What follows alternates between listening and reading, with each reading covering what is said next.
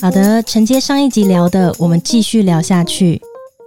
我跟米粒很巧，我们两个就是在同一天让美乐收到同一本书的人。米粒是不是很哦这件事？而 且差一点，莫名其妙。这个事情是这样子，就是有一天，因为那时候还在坐月子，我都在家里。然后有一天呢，晴晴就放了一本书在我家的管理室嘛，然后就是说这本书她要送给我，这样。呃，她是早上的时候送的，对，早上我可恶，对我早上的时候就拿到，没错，我早上的时候就拿到这本书，我就打开，就是啊，就是这晴晴送我的。结果到那天天黑的时候，又有一个人到了我家管理室，然后又放了一个礼物要给我。哎，怎么又有包裹啊？我又就又再拿来看，然后打开，怎么会是两本一样的书？好险！就你们两个在同一天，而且送了同一本书给我。而且那时候，因为我收到请钱的书时，我有分享，然后明天想回说可恶，慢了一步，因为。送你那一本书，我还在想说，哎、欸，要去哪里找？然后那天刚好找到了，因为那一本是我看过的，很珍贵，很珍贵。没有，我本来也是想要送我看的那一本，但是因为我真的找不到。我可恶，嗯，就被你抢先，一定会有听众想要问，说是哪一本书？是叶阳写的《我所受的伤》。所以如果有需要的听众朋友们呢，也可以去看那本书。嗯、然后跟你米粒说个，实在是很不好意思，因为毕竟晴晴是早上送嘛，呃，我下午就看完了，我一个下午就是一口气把它看完，而且我那时候还一边看我一边传讯息给晴晴，因为我就看可能第一个章节都还没看，我就说晴晴，我在大爆哭，我在那大爆哭，那一本书你怎么可能？能一口气看，他就是边看到某一个段落，就回头来跟我传讯息，说这个也太难过，什么什么之类的。对对对对对，那时候我书里面我有写一封信给梅乐，然后我就有跟他说这本书给我很大的力量，然后并且在看完这本书是我最后一次崩溃，为了孩子。当然，其他时候，比如说现在讲到还是会哭啦，但是那种崩溃的哭或者是无法控制，那个是最后一次。就是我觉得看完那本书跟哭完之后，有一种心理沉静的感觉，而且我觉得就是等于是，其实你内心已经接受了这个事实，对，对，而且就也很谢谢叶阳啊，我觉得他现在做的事情也是启发我们现在正在做的事情，就是我们想要分享给更多需要被拉一把的妈妈们。我知道现在很多人，如果因为你孩子没有真的好好的出生，你会很排斥被叫妈妈。哦，对对对，我完全可以理解，因为我就会觉得我就不是妈妈。我当初也是，然后我就觉得你们不要再叫我妈妈，因为我不是妈妈。因为医院他们是习惯，对，因为他们不知道怎么叫你，因为叫你女士小姐都很奇怪，嗯、所以他们都叫你。我我那时候住在医院一个多月的时间嘛，大家每天那个护理师就会进来很多趟啊，然后他们都会说妈妈妈妈，就用妈妈称呼你。然后再到我引产完之后，就毕竟还是同一个医院同一批护理师嘛，所以他们就是在看到我的时候就说：“哎、欸，妈妈那个什么，妈妈那个什么。”每一次听到“妈妈”这两个字，我在心里面就是小小声的说：“可是我已经不是妈妈了。”对，但是没有我。我还是要说，呃，其实你在意识到有孩子，并且你是喜悦的接受他的时候，你就是一个妈妈了。我觉得这件事情是不会改变的。很希望可以拉这些妈妈们一把，即便你在事实上你好像不是一个妈妈，可是没有，我们都是妈妈。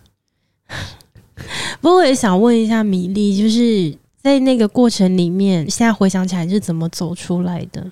因为那时候我自己是已经到后期嘛，所以会有很多的亲友会一直来关心，哎、欸，你生了没啊？男生女生啊，怎么样？而且你是不是家里都布置好了？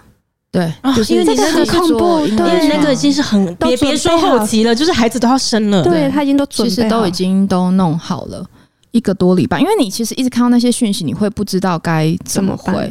我那时候也很害怕告诉大家这件事情，他们的那种。看我的眼神，因为会让我觉得我，我我好像经历了什么多不好的事情，会让我自己觉得很可怜。我知道，就是你很害怕，连别人同情或想安慰的眼神都没有办法面对，就是因为你会一直觉得说，就是那些情绪都很负担。对，就他们也不知道该怎么安慰你，可是你看到他们的那种眼神，会会让自己更觉得呃，会更有罪恶感。嗯，后来。我大概隔了一个多礼拜，我自己在我的社群媒体上公开了这件事情。我就是把我的经历跟结果跟大家说。与其一直收到这些关心，那我不妨就告诉你们发生了什么事。对，其实那时候先生那时候也做了一件事情是，是因为就是很多讯息嘛。隔一阵子我就没有收到讯息了，我就觉得很怪。后来才知道是他去跟大家说，就是有事情去找他，不要再来问我。因为我那时候坐月子是回我娘家坐，因为他也担心说他白天要上班，我一个人在对家里，那个时候的一个人很恐怖。对，所以那时候我就是回娘家。就其实这件事情一直让我记到现在，我觉得很感动。那我在社群媒体上公开这件事情之后，我就一直朋友邀约或者是什么，我就觉得我们就出去吃饭、见面聊这件事情。就我觉得不要再避讳去谈论这件事情。那我也可以透过一次一次不断的去讨论跟去分享，嗯，也是对自己的一种疗愈，嗯，然后也是让自己觉得我慢慢的接受了这个事实，嗯，对。所以你是用这样子的方式走出来，嗯，那美乐呢？呃，我跟你就很像啊，对，我也是透过很多人跟我分享关心，对，然后才发现说这样的力量原来那么大，然后也可以跟大家小分享一个呃还没讲过的事情，就是我在坐月子的期间呢，我有收到呃一个出版社的邀请。其实这么多年来，过去这七八年，有非常多出版社都找过我。呃，因为我最早期的时候是写那个运动记录的，有没有？自己讲起来现在都有点 都有点嘴软。对，没错，我现在的 IG 账号都还是 Runner Melody，我早就不是 Runner 了。对，那就是很多出版社呢，就陆陆续续有问过我一些，就是要不要出书的意愿。然后早期一点的时候，大家是问说要不要写跟运动有关。对，教大家怎么运动什么，我就会说，其实我也不是运动的专家，我我不想要写这样子的书，我觉得有更多比我适合的人。接着陆续呢，就有人问说，你要不要写一些经营管理的书？然后我就会说，经营管理是一路都学不完的课题，我真的也没资格写。他们说，那要不要写一些创业的经历？我就会说，就是真的不用这样子。对，所以就是过去七八年来，有很多出版社然后找我出过各式各样的书，但是我永远都觉得我不知道，我就是没有想要出。但是我还在坐月子的时候，呃，有一个出版社，他就在我的粉砖上面看到了我记录了这一切的经历，对，然后他就说。你想不想要把这些经历写成一本书？然后我觉得也很奇妙哦，因为其实，在坐月子那时候，它距离事情发生还没有很久，你其实有很多心情、心灵上的修复还需要时间。对，但是因为你收到那封信的时候，其实它就是一个。把你拉回到现实，就是如果你有意愿做这件事情的话，那我们的下一步就是如何如何如何，这是一个很真实。对，然后可是很奇妙的是，我在那个当下，我竟然没有不舒服的感觉，因为我还在坐月子期间，我的心情很复杂，就是我讲的失恋五部曲，没有，就是平常我也蛮开得起玩笑，或是接受度都还蛮广的，可是在那段时间里面，我很容易就会被刺伤，就是我脆弱的跟玻璃一样，任何人的指教我都会听不进去的那一种。别人其实都是好意，可能会说。你要不要赶快去检查那个免疫呀、啊？嗯，或是甚至人家只是跟我说不要难过了，下一个很快会回来。哇，这的不行！我跟你讲，我都是我都是立刻会哄起来的那种。可是我都知道人家其实没有恶意，他们只是想安慰你。可是你就是像一个刺猬一样，没错。但不知道为什么那个时候我自己的心灵都还需要时间修复。我收到那一封 email 的时候，我竟然没有不舒服的感觉，我没有觉得。你好，没礼貌哦！你你你怎么可以在我事情发生没多久就直接问我说要不要写书赚钱呐、啊？就是这类的。可是我竟然没有这个感觉，我当下还立刻跟晴晴讲，因为我那时候职务代理人是晴晴，然后他帮我处理很多信件，我就跟他说这个信你先帮我处理，你帮我联络对方，跟对方说我很有意愿。可是我后来再回想起来，为什么那个当下我竟然不会觉得不舒服，而且马上就可以回答我有意愿？其实真的就是因为我在这个过程当中，我受到很多人分享他的故事的鼓励，对。然后我觉得这件事情比起过去七八年，很多出版社找我出书，哇，我终于知道为什么我就不想出，因为我找不到写那些主题的意义在哪里。可是这个分享的这件事情，让我立马不用考虑，我就知道了它很有意义，而且我知道这个世界上有很多人需要，对，他需要这些故事，需要这些分享，因为它很有力量。是对对，所以我就答应了这件事情。嗯、但我现在回到职场工作之后，我有点不太确定我写不写得出来。不会不会，我们会照着行程来的，不要怕。不过刚刚那个米粒讲到说，在这个过程里面，你老公做了一个很感人的事情嘛。然后我也想要问问看，就是在这个过程当中，大家的老公们就是扮演着什么样子的角色？先生他就是一个比较不会说，可是他都会一直默默做的人。举凡那时候我从娘家回来，家里所有的一些婴儿床啊、气座啊，那些所有东西全部都不见了。哇哇！他默默都搬回他台北的老家，我都不知道。他不要再让你看到，他觉得回来我们就是回到我们两个人以前的时候。哎、欸，他很很感人哎，就是嗯。呃就对，所以所以我还是很爱他，趁机告白，干嘛偷偷告白？对，没有啦，就他不是一个很善于表达的人，可是他其实每次只要发生重大事情的时候，他都会去做一些让你觉得很真是一个靠得住的事情。他比你想的还要更多更远，他把你围起来了，保护你了，这样。哇，好美哦！我什么时候变成一个这么唯美的人？对啊，我相信他其实心里有很多的情绪，可是他也不善于不知道跟谁说。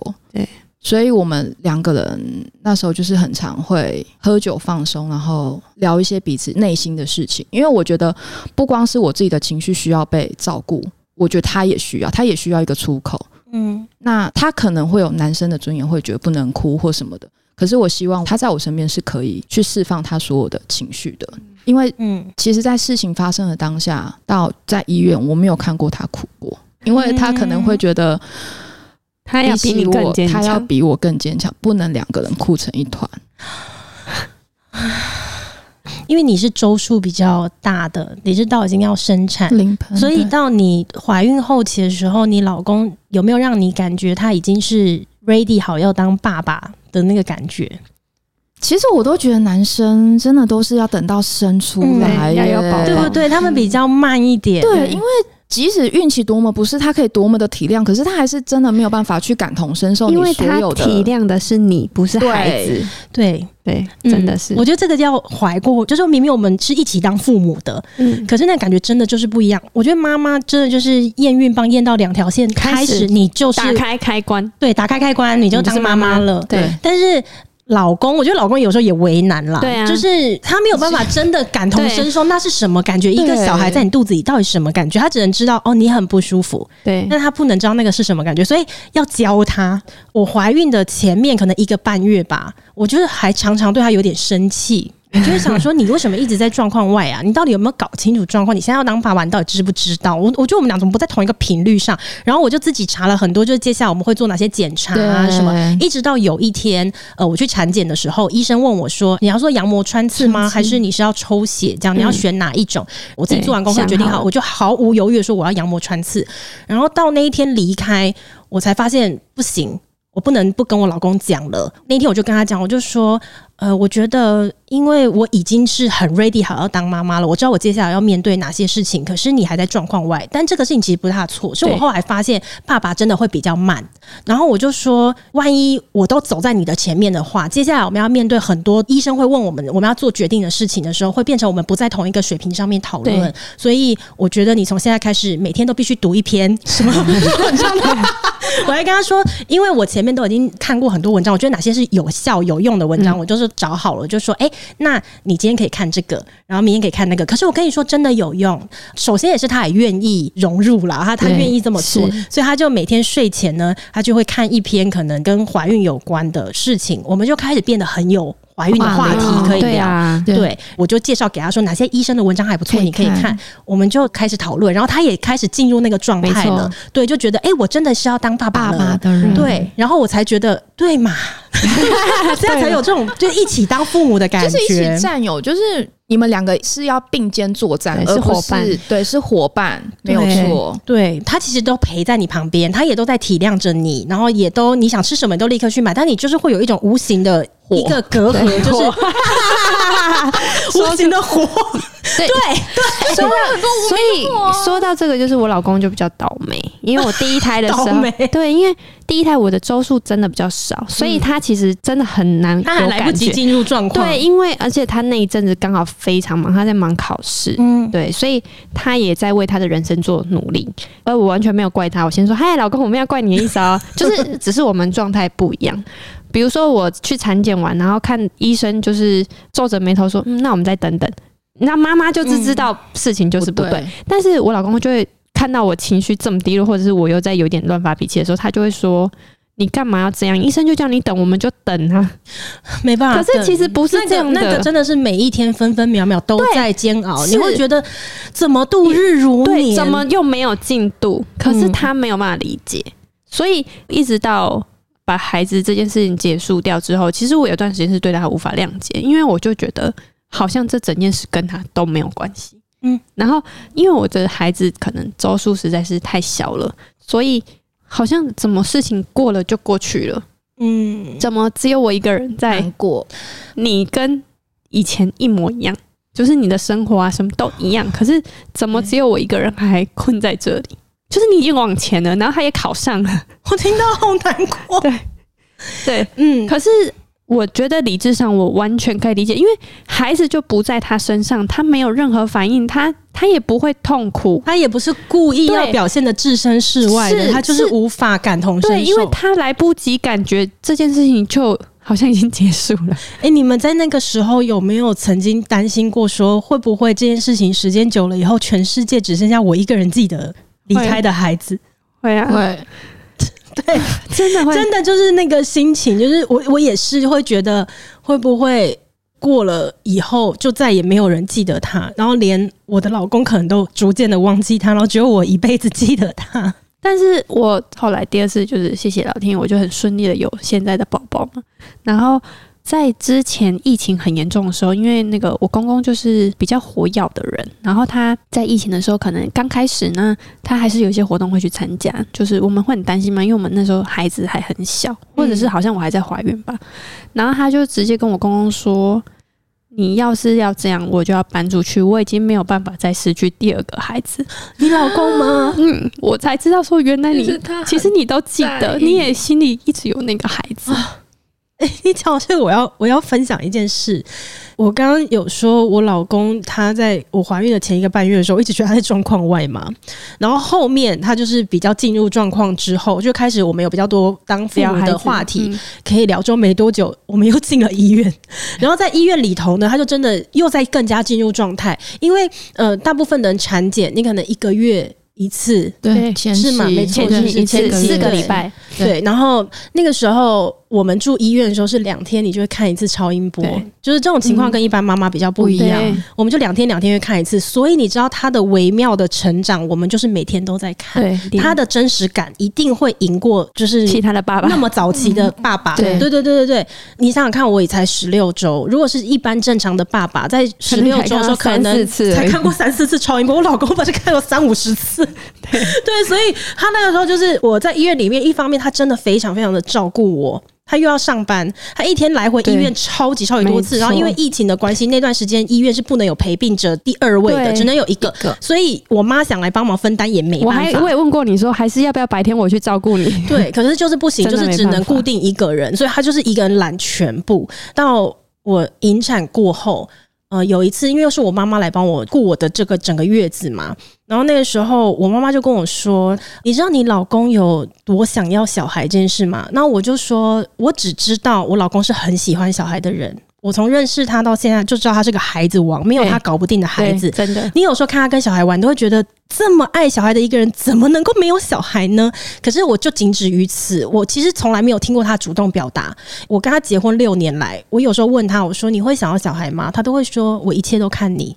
你前面会觉得他在尊重你，对，真真贴心，真不错。但你问到后面之后，就是一把火，你就会想说，对，你就会想说，说什么都看你，就代表你对这件事情一点无感，对你一点想法都没有，才会说没差都看你。我就到后面都是一股火，你知道吗？然后可是后来到我引产之后，我妈就有一次，她就跟我说：“你知道你老公有多想要小孩吗？”我就说。怎么说？嗯，对，怎么讲？因为我自认为就是没有其他人会比我更了解他。他一直以来表现出的就是有小孩我很开心，因为我爱孩子；但没有小孩，我尊重你，我不能逼我老婆生孩子。我就觉得他一直是这种心情。可是我妈都跟我说，你都不知道前面一两次去产检的时候，好像是有照到心跳的时候啦。嗯、回家我不在哦，是我老公回我的娘家，然后看到我妈的时候，我妈就学给我看，她说：“你知道吗？你老公是在我面前说妈，你。”知道吗？那个心跳它是这样咚咚咚哎，然后就是很兴奋，然后跟他讲，因为我老公是一个寡言，而且就比较沉默的人，但是他就是手舞足蹈的，就是跟我妈这样讲。我妈就说：“你知道他有多开心吗？可是我妈那时候跟我讲说，我就对比出我从引产过后，就像米粒刚刚分享你老公的，他们可能觉得他们是男生，然后你已经很难过了，我不能表现我的难过在你的面前，对，我不要再增加你的负担，所以他不敢讲。他不敢讲出来，因为他怕我就会更难过，或者我会自责吧，觉得你很想要小孩，但是我却没有把他照顾好之类的。对，对，然后我也是后来我妈跟我讲才知道，也是到那时候，我记得我在坐月子的时候，我有好几度就是一直崩溃，然后我老公来安慰我的时候，他都会说出没关系，老婆，或许你就是不适合做试管婴儿啊，因为试管婴儿要打很多药。他说，说不定是你的身体就是对那些药承担，对，不能去接受那些药，所以可能你自然受孕 OK。OK 呀、啊，我跟你讲，我老公安慰我到第三次。他第三次讲出我们也许可以尝试自然受孕啊的时候，我就觉得不太对劲，因为这个不是我认识的他会讲出来的话。毕竟我跟他结婚这么多年，他从来没有表达过说老婆我们要不要来就自然受孕试试看啊，就是他都不会主动讲。更何况我当时才刚发生这些事情，一般人也不会再提到下一次的事情。对，先不要提下一次，但是他却连续三次在安慰当中都提到说我们可以在自然受孕试试看。所以当他讲到第三次的当下。我就直接问他，我就说：“老公，你是不是想要小孩？”然后我老公沉默了一下，就说：“对。”然后我当时就觉得，哦，因为我结婚六年来，我从来没听过他开口主动要求这样，他承认他想要有小孩，因为他说。我在这个过程当中，我体验到什么是当爸爸的感觉了。他说我已经体验到当爸爸，然后，所以我记得有一次我跟米粒私下聊天，米粒有跟我讲过说，他以前是一个不喜欢小孩的人。然后因为我也是从来不避讳的说，我也是从来不避讳讲说我自己也是一个以前我就是不喜欢小孩的人。然后米粒就很坚定的跟我说，你知道吗？我以前比你更不喜欢小孩，要比这种不婚不生。对，然后可是米粒就说他非常的感谢他第一胎的那个孩子，因为是那个孩子让他知道确定了他有多么想。想要小孩的这件事，想到我老公也是这样，哦、真的。对，这也是美乐有一次问我说：“你怎么会在发生之后还敢怀第二次孕？”你那时候问我，然后我就说：“当你有了第一个小孩之后，你就会坚定跟知道你是真的想要当妈妈。”对，嗯，我那时候就觉得，我就不信老天爷会对我那么残忍，就是我就不信邪，我就跟你拼了 哦。真的就是你就会觉得你好勇敢，所以那时候当我怀了母哥之后，我去找了医生。第一件事情，我就先跟他讲说，我上一台的经验，嗯，那我这一台我应该要怎么做？嗯，我很尊重你，而且那一个医生给我的回复，就让我觉得，即使他在台北，我就是每一次都上去，嗯，就是一个信念吧。我有时候看着米粒哦，我都会想说。连我啊，我到现在我都还没办法真的想清楚我的下一步该怎么做。在看你的时候，我就觉得你怎么这么勇敢？真的，就是我跟你拼了，我就是要再把它生回来。我觉得不是生不生回来，就是就是想要当，你就是想要很明确的知道，原来你是想要当妈妈的。嗯，不然我现在怎么回不了职场？可是我都觉得，等你想好、准备好。我想不好怎么办？没关系，你就让时间去告诉你就好，不要急，真的不要急，真的。嗯，我想不好哎、欸，没关系，没关系，不急，没有，我我觉得时间还没有到而已，而且有或没有都是好事。嗯，对，一定要相信这件事，有或没有，没有什么没有，所以因为是老天爷对你不好，没有，说不定没有，嗯、老天爷才是对你好，也有可能、啊。对，这件事情是无从考证的，嗯，所以。不要执着要或不要，对，嗯，然后，哎、欸，大家知道我过年前不是代打帮美乐录了一集那个、哦，对我人在，我人在医院的时候，我。就找他们帮我代班，对，然后我录了一集媳妇，然后我在那一集里面一直说有一个过年常常在哭，然后有一个留言就说这么爱哭，然后什么的，哦、但是其实我没有说的是为什么那个过年这么崩溃，就是因为它就是发生在。我失去孩子之后的第一个过年，哦，所以我才会对于长辈说出“赶快生小孩”这件事情这么崩溃。但是这个就是我要讲的，就是你不知道人家发生了什么事，不要随便下评论，因为我没有说出来的就是我那时候刚失去了我的孩子，嗯，然后可是你却只来反嘲我说根本就不是什么好媳妇，是爱哭媳妇吧？哦。对，所以这 我觉得我们也有很多来宾心里面的伤呢，是来自于我们的一些评论。就是其实我没有放在心上，我只会觉得不要这样子，因为我们不要成为这样子的人。对，因为很多话、嗯、我在录那一集，我不会说出嗯，因为我那时候刚失去孩子，所以。那你们现在回想就可以知道，说我说为什么那个长辈当着我的面跟我公公说，叫他赶快生，年纪太大生不出来的时候，我一走出来我就大哭，嗯，因为不是我不愿意啊，对，就嗯，对啊，所以嗯，大家真的不要。在不了解别人的情况下，动不动就是就就算没有话题，也不要挑这个话题聊。对，然后对，而且我的生日是十二月底，刚刚说我十二月初的时候失去孩子嘛，就是我结束了这个事情。我姑姑就是在我那一年的生日那一天出殡。哦，对，然后我觉得都没有关系，因为那个姑姑从小也非常疼爱我，所以我还是决定一定要去送她一程。在那个场合就会。大家族集合，嗯，可所有的亲戚都在那里。然后有一个超级臭白目，他就直接跟我说：“干嘛不生小孩啊？”然后我当下超慌的。然后我哥哥立刻跳出来说：“我都还没结婚，他为什么要生小孩？”就是其实我哥哥平常是一个非常安静，我哥哥是一个老庄思想人。你知道他是为了保护你，所以他出来帮他跳出来说。不然平常他干嘛淌这浑水？他没结婚已经够被大家烦了。对对对啊，他没结婚已经够烦了，他还自己跳出来扛这一条。没结婚啦，结婚的啦，哈，都要面对那个不同亲戚们的问题。对，然后他就自己跳出来说：“我都还没结婚，为什么我妹要生小孩？”嗯，好感人哦。对，因为他们知道我不想要说，因为我一定不会说，你没有必要在那时候说。可是。你知道周遭人对你的善意跟那些王八蛋的时候，嗯，你就会对比说，嗯、呃，我不要当那个王八蛋，就是大家不要轻易的开启孩子这个话题，因为就像我们刚刚说的，其实很多人是没有说，说出来这个你以为只是一个话题的时候，是不是深深伤到别人？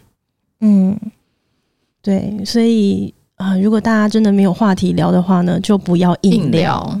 通常都是那种很不熟你近况的亲戚，反而会去问一些，就是没事找话聊，然后跟自以为幽默。其实我觉得就是他们就想要探八卦，为什么不结婚？为什么不生小孩？那到底关你什么事？嗯、那那我结婚生小孩怎样？你你有要帮忙吗？对啊，对他的人生也没有什么影响。对，就是为什么随口问一下？可是其实你对别人的伤害真的是很你无法想象。对，对啊，其实你在那个当下，他们的那一拳太快了，就像美乐刚刚说，来不及反应。但是你事后当下都会想说。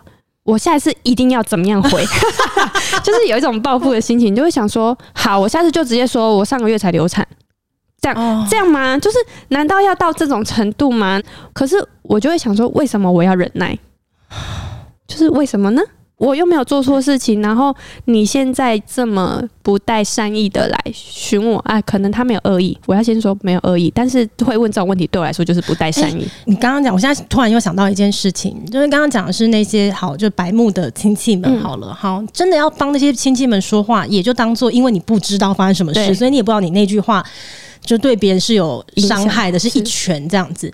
我想到一件事情，我前一阵子收到一个很不可思议的讯息。多不可思议，很不可思议，而且我还记得当下我收到那个讯息的时候，我跟宝妮正在吃饭，因为吃饭的时候我会礼貌性的尽量不要一直去划讯息或什么，但是因为那时候讯息跳出来的时候，我就稍微瞄了一下，我想说，呃，这个这个是他实在让我没有办法不在吃饭当下把它看完。我看完之后，我就说，宝妮，我收到一个。有点奇怪的讯息，我念给你听好不好？我一念完之后，他也是不可思议，因为我当下想要立刻找一个人一起确认，说是不是我的反应错误了。对，就我看到宝妮的反应之后，我就放心了。我就收到一个讯息，然后那个人他私讯到我的粉砖，可是那个人呢，我看了他的照片，我不知道他是谁，可是他称呼我的本名，然后他就说我们在十年前曾经有过一面之缘，可是你应该也不记得我了。但就是我们十年前曾经见过一次面，在那次的见面过程当中呢，你曾经有一句话让我有点耿耿于怀。虽然我后来知道你是一个呃也爱开玩笑的人，可是呃我还是因此不是那么喜欢你，甚至也从此都拒用了你公司就是爱康的产对产品。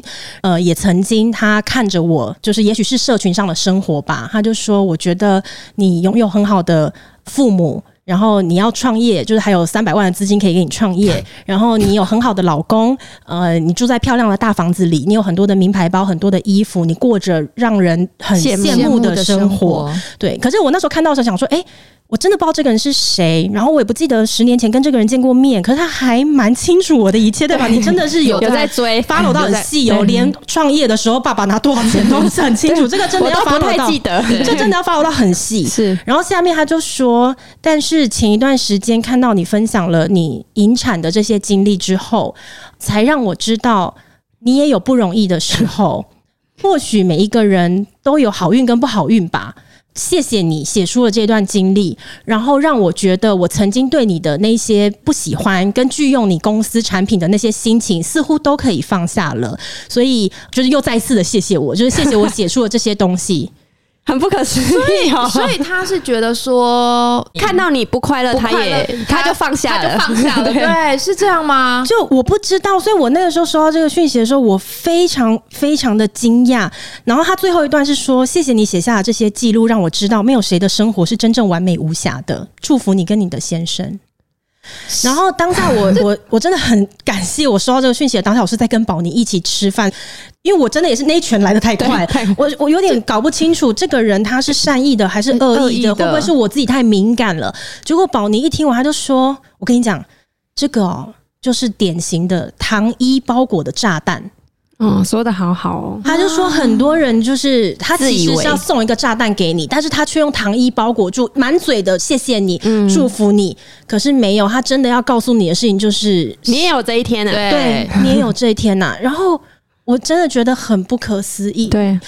可是因为我真的不记得这个人，就很抱歉，我真的不记得他。然后我有去看点入他的那个脸书，但里面其实也没什么资讯。然后他的照片我也都想不起来他到底是谁。我有回他讯息啊，我有回说，请教你，我当时是跟你说了什么话？嗯、因为我想知道我到底是说了什么，让你十年那么耿耿于怀，十年年呢？但是至今那个人都没有读啊，没读。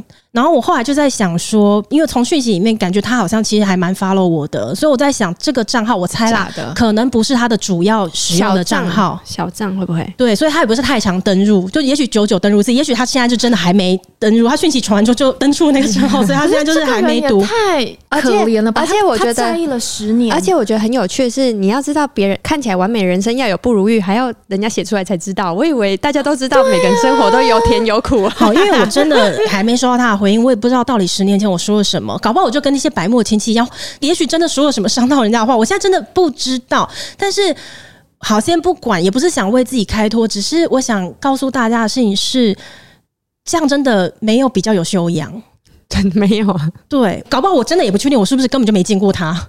你你你你就看我不顺眼，然后想要给我来一拳，我真的现我现在一头雾水，我根本就什么都不知道，他到底是谁，我真的都不知道。但是我只是觉得，好，不管如何，你这样也真的没有比较有修养。对啊，哎，他好可怜哦，对，我也觉得他好可怜哦，就是你在那边在意了十年，而且你让人家根本不记得你，然后你在那边自己对耿耿于怀了十年呢。对啊，然后我我就想说，嗯。很多人就是他可能看别人，而且你可能 follow 这个人真的很久，你连他生活很多东西都很清楚，怎么会一定要别人写出他发生了什么不幸的事情的时候，你才知道说，哎，你也有不容易的时候。人生在世，所有的人都有遇过天不从人愿的时候。对，你怎么会觉得世界上真的有完美无瑕的人呢？对啊，只是我们不会动不动就靠腰，对，就在那边靠腰，对，就是一直写说我今天有多 惨，然后是干嘛的？对，对啊，对，所以我又啊，对你刚刚说到亲戚，我就想到，对我前阵子有收到一个这样的讯息，就是类似这种，对啊，那时候我突然想到，第一个宝宝那时候刚离开没多久，刚好亲戚也有一个。隔两三个月也要生 baby 的，那后来就是也是顺利了生产下来。后来那个亲戚的妈妈 可能也是好意，她就会说啊，你可以去抱那个小孩，可能可以沾一点哦，嗯，好运这种。可是我真的不行。其实那时候那当下，你真的没办法接受，我没有办法。嗯，而且这件事情就是我也一直在在意到现在，我就会觉得你不要。逼我跟自以为的善意一直要去碰触，嗯，那个是你在呃事情发生过后多久？半年，半年。我在引产之后，我曾经有过一个心情，然后那个心情是对我来讲很陌生的，然后也不太是我认识的我自己。我那个时候还找了亲情确认，对，就是。你知道人家不是都说出生率什么现在越来越低吗？可是你真的在敏感的时候，你才发现你身边一堆人在生孩子，怀孕生，你从来都没有注意这件事。然后到你真的敏感起来了，你才发现说，怎么满大街的人都在生孩子？你以前打开你的社群的时候都不觉得有那么多朋友在生孩子，但那段时间你打开，什么这个也要生了，那个也怀孕了，就很奇怪。就是突然，因为你以前没有那么敏感，然后我那时候就跟晴晴讲说，我觉得我有一个很奇怪的心情。就是我不能祝福别人，知道谁又怀孕了的时候，我说不出祝福的话。我对这样的我很陌生，我觉得我会一直这样吗？然后我也觉得好像很坏。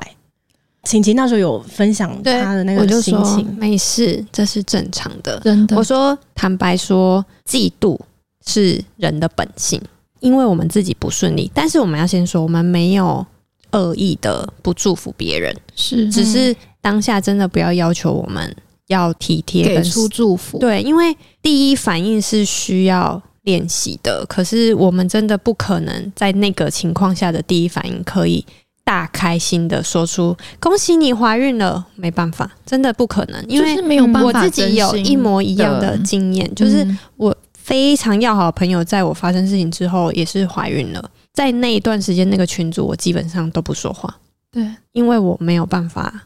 说出祝福的话，或者是一起很热烈的跟你讨论一些关于孩子的事情。对，所以到后来，在另外一个群组有一个朋友，他就是也是发生了一样事情。你看这件事比例有多高？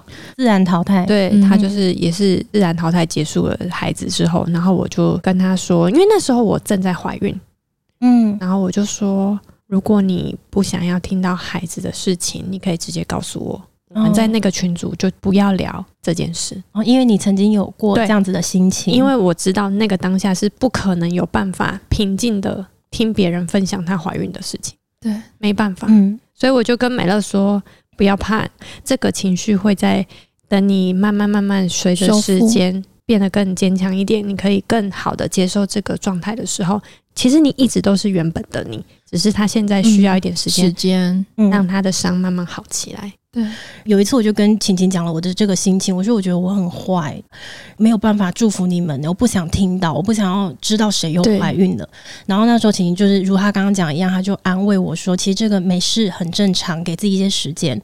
有时候人在修复的过程，你自己都不知道。然后到突然有一天，我就跟晴晴讲，我就说我想要去关心一个我怀孕的好朋友。然后我就说，我现在要去对他表达祝福了。然后我要去把我前面，因为我的心情还没修复好的时候，我遗漏掉迟到的祝福，我去跟他讲。嗯，我跟他讲了当下，因为我们俩是在同一个办公室，他就我们俩是面对面的嘛。他就说：“哦，我现在鸡皮疙瘩都起来了。”我说：“有那么夸张吗？你干嘛起鸡皮疙瘩？”然后我以前又跟我讲了一个很感人的话，他说：“因为这就是原本的你呀、对，原本的你就是这样。”对对对对对。然后我我才知道说，哦，就是很正常。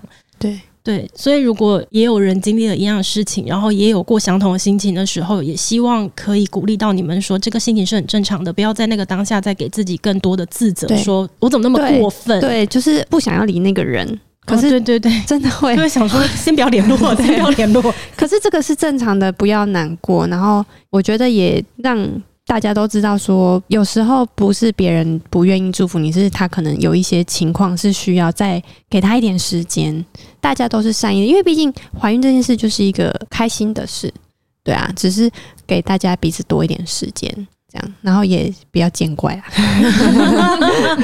对，我记得我那时候回来上班的时候，就像米粒前面有讲到的，在那个时间里头，你会很害怕，就是面对到所有人的安慰跟他们的眼神。但是其实你要别人怎么做呢？别人如果要表现一副就事不关己的样子，你也会觉得有点难过。你怎么不关心？你也太冷漠了吧？但是别人如果表现出就是啊，我懂，我懂，加油的眼神，你又会觉得不要同情我，不要同情我，很难，很难。对对对，这个不是不是别。别人的问题，然后所以我那时候都想说怎么办？就我要回去上班了，然后我也知道我的同事们都很关心我，然后在那段时间，他们真的就如我网络上面分享，就是大家都不要讯息给我，我很好，我没事，所以大家也都非常的安静，对，就遵守都很安静。然后就想说，我回去上班的时候该怎么办？那我只能说，大家就很贴心。回去之后，大家就是如往常，对对，安安静静的陪伴，陪伴它也是一种陪伴。你就当做。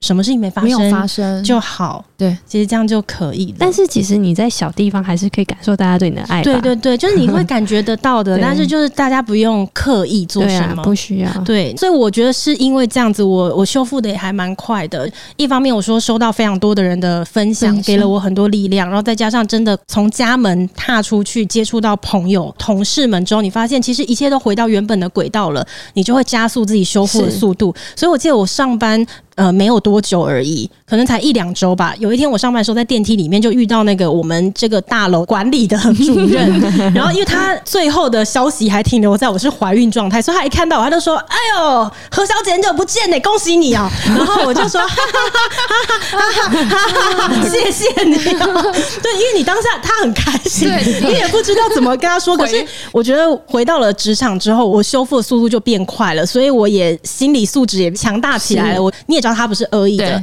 那个时候就也不会觉得受伤。对，那我就没有再跟他更新这个事情。然后大概又过了一两周吧，有一次我在我们公司的地下室呢，我遇到我们的房东。然后因为我跟你讲，他们都是有年纪的人，他们不会就是上我的社群或干嘛，他们一切的消息都停留在我还在怀孕，所以那个又过了更久，已经可能一个月了。我就我就遇到房东，房东我一开窗户跟他说：“哎，好久不见。”他就说：“哎。”恭喜你啊！这么久，哎呀，我 想说，哇，那是上辈子的事情了。你在，那我我当下我跟我房东讲了啦，因为他一直貌似是想要继续聊下去，可是说怎么那么辛苦还上班？因为我刚好是在某一个周末假日，我去公司还遇到他，所以他可能想说，哎，恭喜你啊，怎么还这么辛苦呢？什么时候想要聊下去？我才说没有啦，没有啦。然后他说什么没有？我说我我我没有怀孕啦。他说嗯啊，然后我就说。没事啊，哈哈哈，没事没事，他就知道。然后他就说：“哦，好。”我说：“没事没事没事，真的没事，真的没事。”嗯，他一定心里懊悔。不会不会，就是其实就真的没事。而且有一次，我记得也是回到职场没多久，开始工作，然后就跟到一个厂商工作关系需要通到电话。我一接起来，他也立刻说：“哎呀，美乐，恭喜你啊！”我当时还说：“啊，谢谢谢谢谢谢。”然后他应该也是过了好几个礼拜，他突然有一天传讯息给我，他说：“真。”真的很抱歉，我完全状况外，我不知道发生了这个事情。那个时候还在电话里，就是恭喜你什么，真的很不好意思。然后我就跟他说，真的没关系，因为他们。就真的是，真的不知，他们他真的为我开心呢、啊嗯。对，他是真的为我开心。我说真的没关系。但是虽然美乐说大家都很遵守你的那个，都很安静啊，嗯，但是其实大家都在我这里，就是呃，厂商啊，或者是我们比较往来的嗯、呃、一些伙伴啊，其实都会来问我说，美乐还好吗？然后什么，他们其实都。很担心你，然后也都会说，那有什么需要帮忙，一定要跟我说，只要我做到。包含我要说一个，比如说 Roger 老师啊，Roger 老师，对，因为在美乐他还没有住院之前，其实我们本来敲定要。来录音，对，然后后来因为嗯美乐就比较不方便，我就是跟他取消通告嘛。然后后来他知道你的事情，然后他就跟我说，要是有什么我做到的地方，一定要跟我说。哦，有啊，Roger 老师，我现在就可以立刻跟你说，就是你可不可以免 免费的帮我们公司上五年的内训？五年，这就是我的需求。对，因为你知道那段时间，我真的觉得真的发生了一些什么事情，你会一次性的知道，原来你的朋友。比你想象中的还要多很多，然后那时候真的很多人都很关心我，而且他们都是用让我很舒服的方式让我知道他们在。那个时候，呃，我记得我的设计师哦，我们第一季的节目常常提到的小徐哥，然后他是一个室内设计师，因为他们也都不敢打电话，也不敢传讯息，然后刚好是有一天我老公要打电话给他，然后呃，他知道我在旁边，然后他就借机就说：“哎、欸，美乐啊，这还好吗？怎么就有跟我打到招呼？”我说：“我还可以啊。”然后他就说：“那你有什么什么需要帮忙的事情？”我就说：“有啊，我现在就是随便乱买一间房子，你就免费帮我装潢。”然后，然后后来我隔天我还再次跟他确认，因为他当下答应了，再次跟他确认。我说：“你应该不是唬烂我的吧？”结果他有犹豫了一下，然后他就说：“好了，如果你真的要我这样做的话，我 OK 啊。”然后我就知道说：“好啊，你们真的都很关心我。”所以我在那段时间就是趁着大家都很关心我的时候，我就卡了大家的油。因为其实像公司的美眉也是，他们不敢传讯息什么，嗯、然后他们就会来跟我说：“美乐姐有没有需要做什么？”然后我就说：“没有，我会把你们的爱告诉他。”但就嗯，你们把自己的事做好，别让他烦恼就好了。嗯，对呀、啊。对啊，就是很很谢谢大家啦。但我就因为我们都经历过一样的事情，就是心中我想都有一些各自的感谢，这样子。对啊，对啊，真的是、嗯、这些事情，其实都是需要很多力量来陪伴我们一起走过去。那我觉得最重要是自己要有信念。嗯，就像我们现在在告诉你的，就是你没有，你不孤单，然后它会过去。那个伤会慢慢好，可是那个痛你会记得，但那个记得的痛是你会知道，真的它就是在你心里。那我觉得我们可以更正面的转化它，然后对，让它变成一个其实对你的人生是有意义的事情。对，然后这边可以分享一下，就是我在引产之后呢，有经历很多心情上面的转变，刚好第一季。整季呢，我都是处在备孕状态，所以我第一季有很多集都在聊，就是我要备孕啦，我要干嘛干嘛的，大家就会知道我就是一个规划派的人。对，我不就是不相信顺其自然，我就是觉得什么事情就是要规划。所以呢，既然有了备孕的打算，我就开始存钱，我就存了生完小孩之后可能会有的一些花费，这样子我就开始陆续的存了，然后就存了一笔钱。到引产之后呢，我的呃想法上有很大的转变，我就发现，对啊，因为大家都跟我说，不是什么事情都可以。从你愿的，有些事情就是规划不来。引产这种事情发生，你就会知道，其实有很多事情不是你说风就是风，说雨就是雨的。所以我在做完月子，准备要出关之前，我就安排了一趟小旅行。玩完之后，我就要回来上班了。然后我就是在那一趟去台中的时候，我就一次性的把我整个备孕为了生孩子所准备的钱，我在一天之内我就全部花完。然后这件事情就听起来好像好离谱，有必要这样吗？可是因为其实，在我的那个心情当下，引产完之后有一段时间。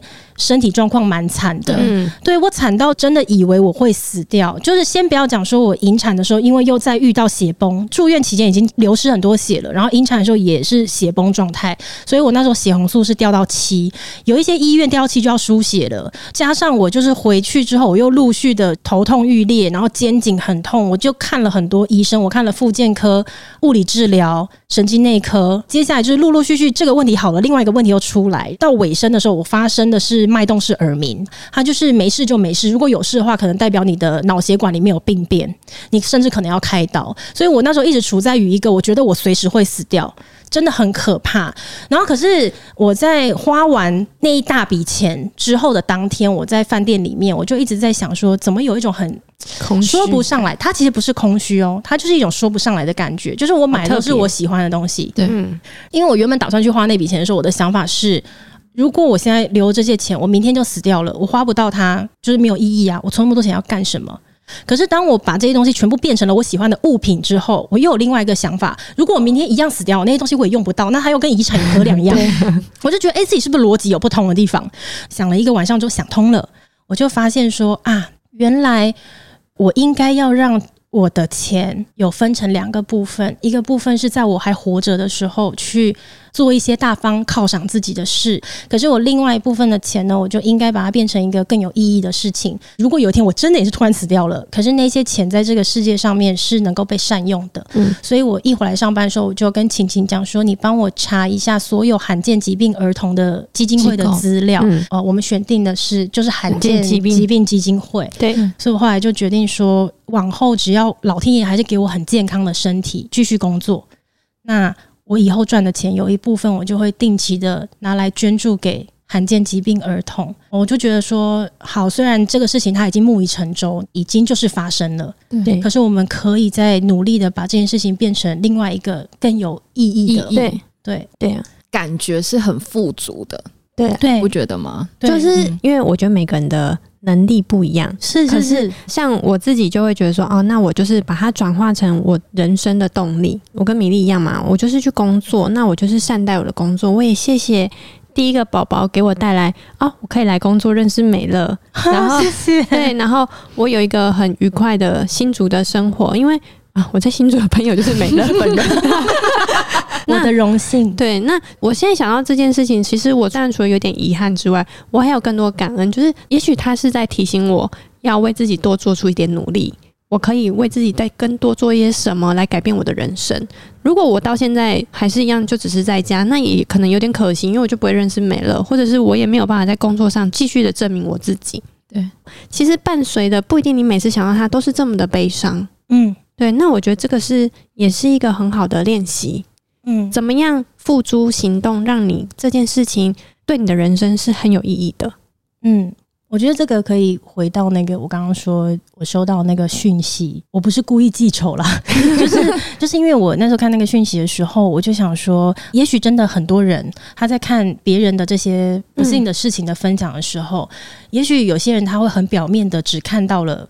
不幸两个字而已。可是，通常在我们的人生里面，发生顺利的事跟曲折的事情的时候，真的可以给你带来相对多能量跟养分的，其实是曲折的事情。嗯、所以，别人在看人家说啊，你你遇到不幸的事，即便你看好戏好了，我跟你讲，为什么不要看好戏？当你在可能嘲笑或者是觉得哈哈哈，活该你也有这一天呐、啊、的时候，你不知道的事情是，他就是因为。经历了那一件曲折的事情之后，胜过他顺利一百件事。对，顺利一百件事能学到的，不如那一件曲折的事情。就经历那件事，他就可以能量成长很多，长大很多，长大很多。然后这个都是要用曲折来换的。对，哎、欸，大家不知道，美乐在那个休息之后回来，能量爆高。你知道，我们大家，我们那个整个房间的人忙到不行啊，因为他累积了很多很多很正面、很想要做的事情。那其实这个都是他在发生了这件事情之后，他累积来的，他把它转换成一个很正向的动能，因为它已经发生了。对，所以今天聊到了这里之后呢，哎，先最后问一下晴晴，整个聊下来有没有如你当初想要录这个主题，就是你想做到的事情？有啊，嗯，我还是想要鼓励，就是现在正在哭泣的你哦，嗯，我不会叫你不要哭。你就哭，你想哭你就哭，但是你不孤单。那遇到这件事情，你没有做错任何事情，你也不会因为多做了哪一些事情，今天会不一样。所以不要难过，然后哭完之后擦擦眼泪，试着站起来，打开房间的门，走出去找一个好朋友聊一下天，出去喝杯咖啡，试着让自己回到正常的生活轨道上。当然，那个伤还是在，它还是在流血。可是慢慢慢慢，我们用爱跟你有意识的去覆盖它，让它慢慢伤口变好。会好的，永远记得这个孩子曾经在我们生命中留下的轨迹。所以就哭吧，没关系。哎，我记得我那时候坐月子的时候，有一个人送了一束花来，然后他写了一个卡片，和其实很短的一句话，可是我觉得他很有力量。今天想要呃将这句话也转送给听众们。那句话是这样子的，他写说：每一个人的世界都会下雨，希望这一把小花伞能够为你撑住雨。对，然后呃，我那时候看到的时候，我就觉得哇，好感动哦。嗯，对，就是谢谢在那段时间给我所有力量然后能量的人，然后我也希望在我修复好之后呢，我也有这个能力可以把这个力量传送到更多的地方去。也谢谢美乐啦，也谢谢米，因为我很庆幸有美乐这个平台，我们才有机会在这里，也许可以拉到你一把。嗯，那希望今天的这集节目呢，有帮助到也正需要的你。那如果呃今天的这集节目播出之后，然后你有什么想要跟我们分享的，也都随时可以在评论，甚至我个人呃 IG 的私讯都可以传给我们，我会再分享给两位来宾看。我们就下一次见喽，拜拜拜拜。